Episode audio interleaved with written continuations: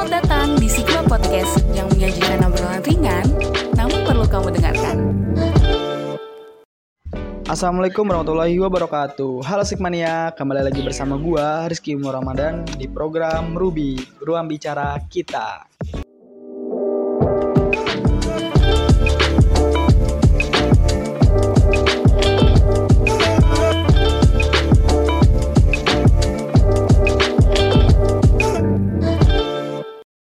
Gimana nih guys kabar kalian? Mudah-mudahan kalian sehat selalu ya. BTW nggak kerasa nih udah jalan dua bulan kuliah. Gimana nih maba kuliahnya? Lancar kan? Semoga kalian lancar-lancar ya di Win. Dan semoga kalian betah-betah ya di Win.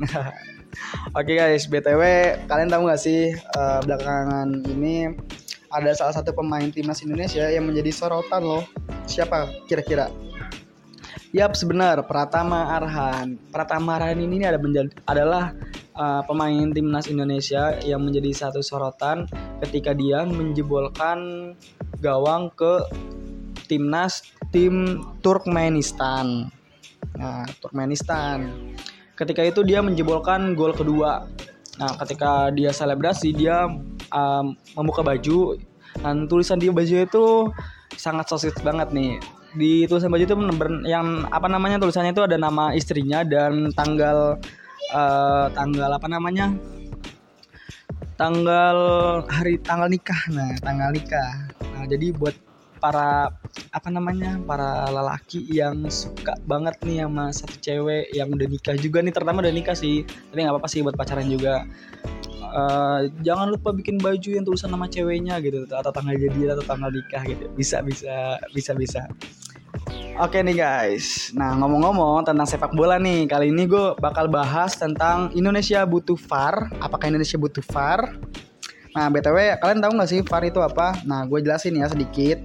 VAR itu adalah Video Assistant Refer nah, VAR ini adalah salah satu adalah salah satu teknologi yang yang sudah ada di luar negeri di sepak bola luar negeri uh, menjadi salah satu teknologi untuk membantu wasit ya dalam hal apa yang namanya ya dalam hal untuk mengambil keputusan gitu tuh.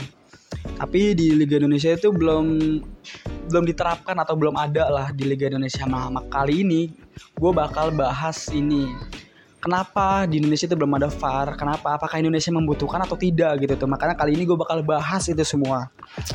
Nah kali ini gue nggak gue bahas ini gue nggak nggak sendirian. Gue bersama teman gue sekaligus bintang tamu yang suka banget nih sama sepak bola lokal yang ada di Indonesia. Oke langsung aja kita kenalin pada bintang tamu kita kali ini yang menemani waktu kita beberapa menit kemudian. Halo Bang Haikal, boleh perkenalkan diri dulu Bang ke Sigmania dari fakultas dan jurusan mana? Ya, uh, izin memperkenalkan diri nama saya uh, M Haikal Kamil Bajuri dari jurusan Pengembangan Masyarakat Islam Fakultas Dakwah. Um, jurusan Pengembangan Masyarakat Islam nih ya. Ya dari kalian nih siapa nih dari jurusan Pengembangan Masyarakat Islam nih? Wah, pasti banyak nih ya yang tahu dari kakak satu ini. Nah kira-kira uh, kesibukan apa sih bang di akhir-akhir kali ini? ya untuk akhir-akhir ini kesibukan saya sebenarnya uh, akhir-akhir ini ya berolahraga kadang ya futsal, badminton, jogging, gym dan diisi dengan waktu kosong itu ya paling baca buku atau nonton film tapi lebih seringnya dipakai nonton film. Wah nonton film nih kira-kira nih film apa tuh? Aduh kira nih uh, buat Bang Haikal, alasannya suka sepak bola Indonesia nggak apa bang? Sebenarnya uh, alasan saya suka sepak bola tuh karena sepak bola itu bukan hanya sekedar permainan bola menurut saya. Sepak bola itu bisa menyatukan kita semua dari ras, agama, bahkan dan sepak bola itu romantisme yang bisa menyatukan rasa bahagia, rasa sedih di waktu yang sama. Oh, berarti bola itu bisa mem mempersatukan kita semua ya, Bang ya? Iya. Bisa mempersatukan kita semua baik dari ras, dari suku mana pun itu yang berada gitu tuh. Nah, menurut lu nih bang ya kita lanjut ke segmen selanjutnya menurut lu nih ya tanggapan lu nih bang uh, tentang Liga Indonesia yang belum ada VAR assist video asisten river atau yang disebut VAR uh, tanggapan saya ya saya sangat sebenarnya sangat kesel banget. Di Indonesia ini belum ada atau belum menggunakan VAR uh, teknologi teknologi ini. Karena di Indonesia ini memang wasit-wasit sumber daya manusia wasit ini sangat-sangat uh, apa ya sangat-sangat memang selalu mengambil keputusan-keputusan yang kontroversial keputusan-keputusan yang kurang tepat jika memang ada adanya VAR ini di liga kita itu bisa memudahkan uh, salah satu keputusan wasit yang memang ketika wasit ini bingung bingung mengambil keputusan. Intinya uh, tanggapan saya uh, belum ada VAR ini sangat kesal. Memang untuk mengadakan VAR ini di Indonesia memang bukan hal yang mudah gitu. Karena memang teknologi ini uh, apa ya biayanya juga lumayan cukup mahal. Kalau di rupiahnya itu 85 miliar untuk mengadakan teknologi ini di liga kita. Dan bukan hanya so soal biaya uh, kita juga harus menyiapkan kepelatihan kepelatihan wasit. Karena nggak sembarangan uh, VAR ini digunakan oleh wasit-wasit yang memang belum punya skill atau basic di bidangnya itu. Apalagi memang VAR ini uh, teknologi yang sangat canggih. Salah satu memangnya bisa memudahkan keputusan wasit, tapi tetap kita tidak perlu harus mengandalkan VAR. Kita juga harus uh, bisa mengandalkan wasit utama yang ada di lapangan. Kita tidak bisa bentar-bentar VAR, bentar-bentar VAR.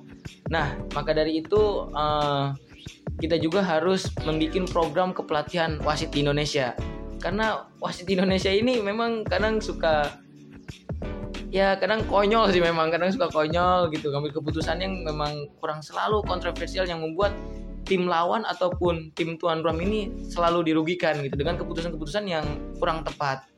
Dan memang uh, si wasit di Indonesia ini masih masih apa ya? Masih memang mudah sekali uh, diprovokasi mudah sekali uh, mungkin adalah mafia-mafia bola gitu. Dan fokusnya sekarang ini Pak Erick Thohir ketua umum PSSI ini dia dia berkata katanya untuk saat ini Liga Indonesia belum bisa mengadakan VAR karena dia sedang memfokuskan untuk memberantas para mafia-mafia bola. Gitu.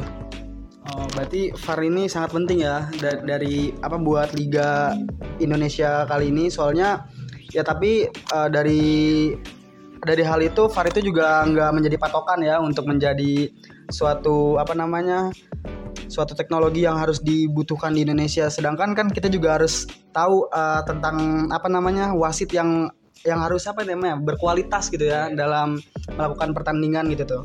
Uh, gini, oke selanjutnya bang, gimana nih kira-kira menurut abang tentang perkembangan sepak bola di Indonesia? Ya, uh, perkembangan sepak bola di Indonesia eh, sangat-sangat luar biasa, sangat-sangat luar biasa.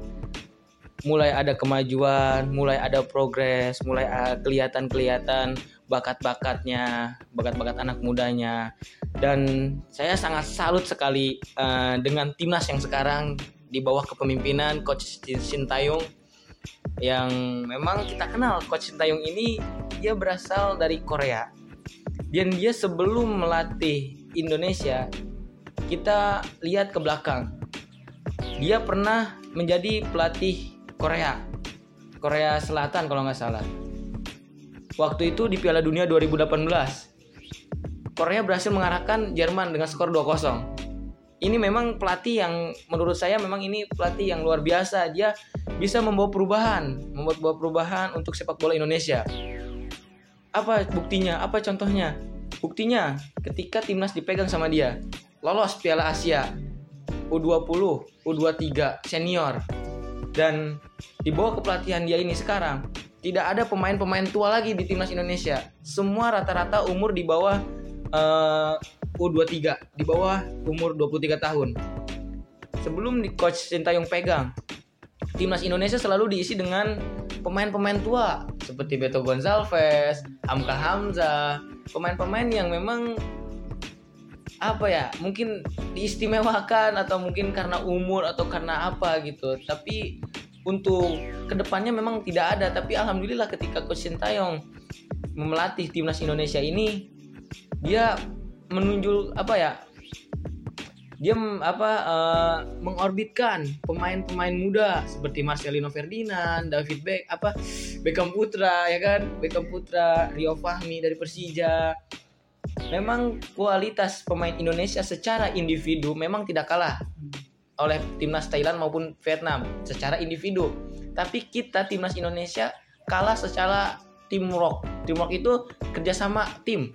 Indonesia hanya kalah dengan kerja sama timnya doang karena uh, di Indonesia itu pemain-pemain Indonesia tuh masih ada tingkat egois yang tinggi gitu selalu ingin mencetak gol selalu ingin ada namanya di papan skor sebenarnya sepak bola itu kerja sama tim. Siapa pun yang mencetak gol yang penting permainan itu indah. Lihat ditonton menarik ditonton uh, antusias uh, apa supporter untuk hadir nonton lihat Indonesia gitu.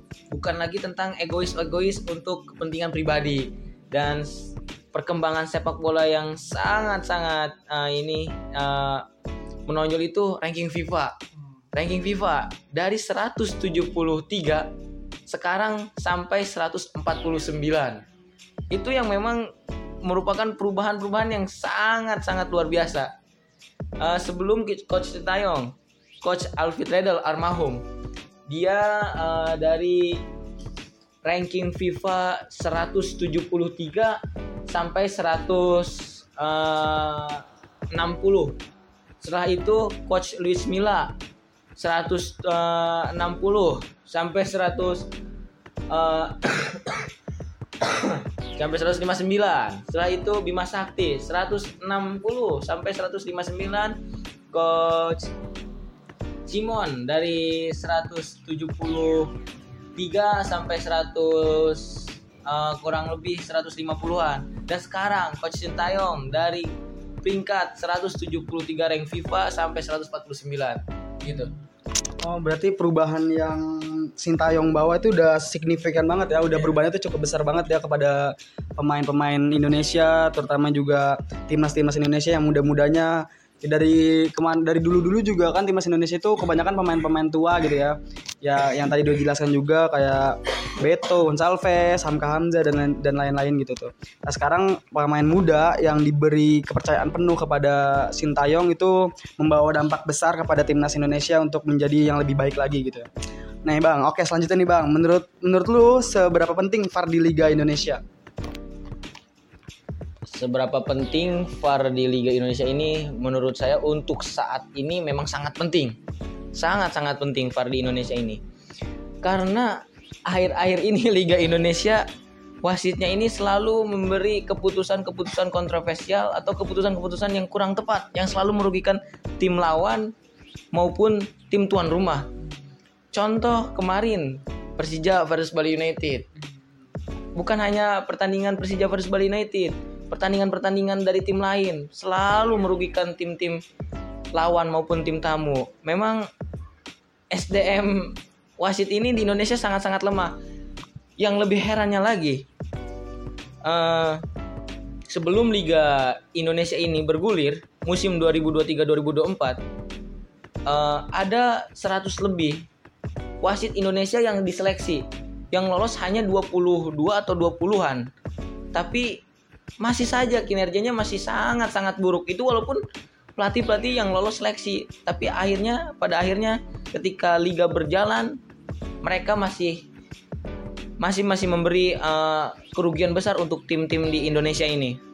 Memang VAR ini untuk saat ini menurut saya sangat sangat dibutuhkan, sangat penting banget berarti hari itu sangat penting ya bagi Liga Indonesia karena kan juga banyak banget nih uh, tim-tim dari tim tuan rumah maupun tim tamu itu merasa merugikan, merasa dirugikan gitu kan tentang keputusan dari wasit tersebut. Nah, oke okay nih Bang, pertanyaan selanjutnya ini. Menurut lu supporter lawan nih menurut lu nih ya supporter lawan boleh nggak sih ikut nonton nonton uh, sama supporter dari tuh misal misalnya nih supporter musuh datang ke tempat supporter uh, apa namanya tuan rumah gitu tuh. Apalagi kan kayak The Jack kayak The Jack terus kayak Viking itu kan pernah sempat ada yang namanya supporter itu dilarang hadir dari supporter uh, tamu gitu tuh. Nah menurut lu gimana sih bang kalau tentang tanggapan itu? Tentang uh, supporter tim tamu yang away ke uh, ini ke apa ke tempat tuan rumah menurut saya memang seharusnya memang itu bukan jadi permasalahan sih karena seharusnya kita sesama pecinta sepak bola itu harus bisa saling uh, apa ya karena kita penikmat sepak bola gitu penikmat sepak bola kita sama-sama memang mendukung tim kesayangan kita. Bukan lagi memang uh, yang diitukan tuh bukan harga diri, tapi kita ini apa ya kemanusiaan lah. Kemanusiaan memang apalagi kita sebagai pecinta sepak bola gitu. eh, sama-sama penikmat sepak bola seharusnya memang harus bisa saling berbagi kursi tribun gitu kita lihat di Eropa ada Milan AC Milan dan Inter Milan ya kan mereka dua supporter mereka ini memang terkenal arogannya. Tapi apakah mereka selalu uh, bikin keributan saat uh, laga berjalan atau tidak? Karena itu hanya sebenarnya itu hanya apa ya? Bukan uh, sebenarnya kayaknya hanya formalitas doang gitu. Karena kayak itu uh, apa ya? Rasa mereka menunjukkan rasa bangganya mereka mendukung tim timnya sendiri.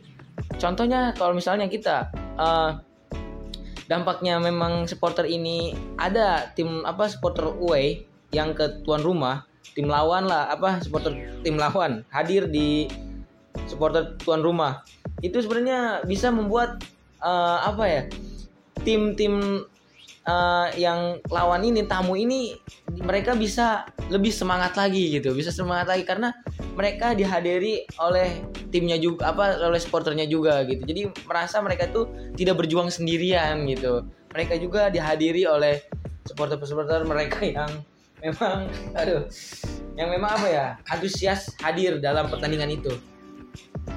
Oke berarti supporter itu men harusnya menjadi uh, ketika nonton ketika menonton timnya tim kebanggaan dia itu menjadi, harusnya menjadi suatu kenikmatan ya untuk untuk menonton lebih ini lagi gitu tuh karena supporter itu menurut apa ya supporter itu sangat penting untuk apa namanya apa namanya ya me, apa ya namanya ya bahasanya ya kayak selalu menyemangatkan lah ya menyemangatkan tim timnya sendiri gitu tim kesayangannya untuk ber, untuk berlaga di uh, tandingan nanti gitu tuh.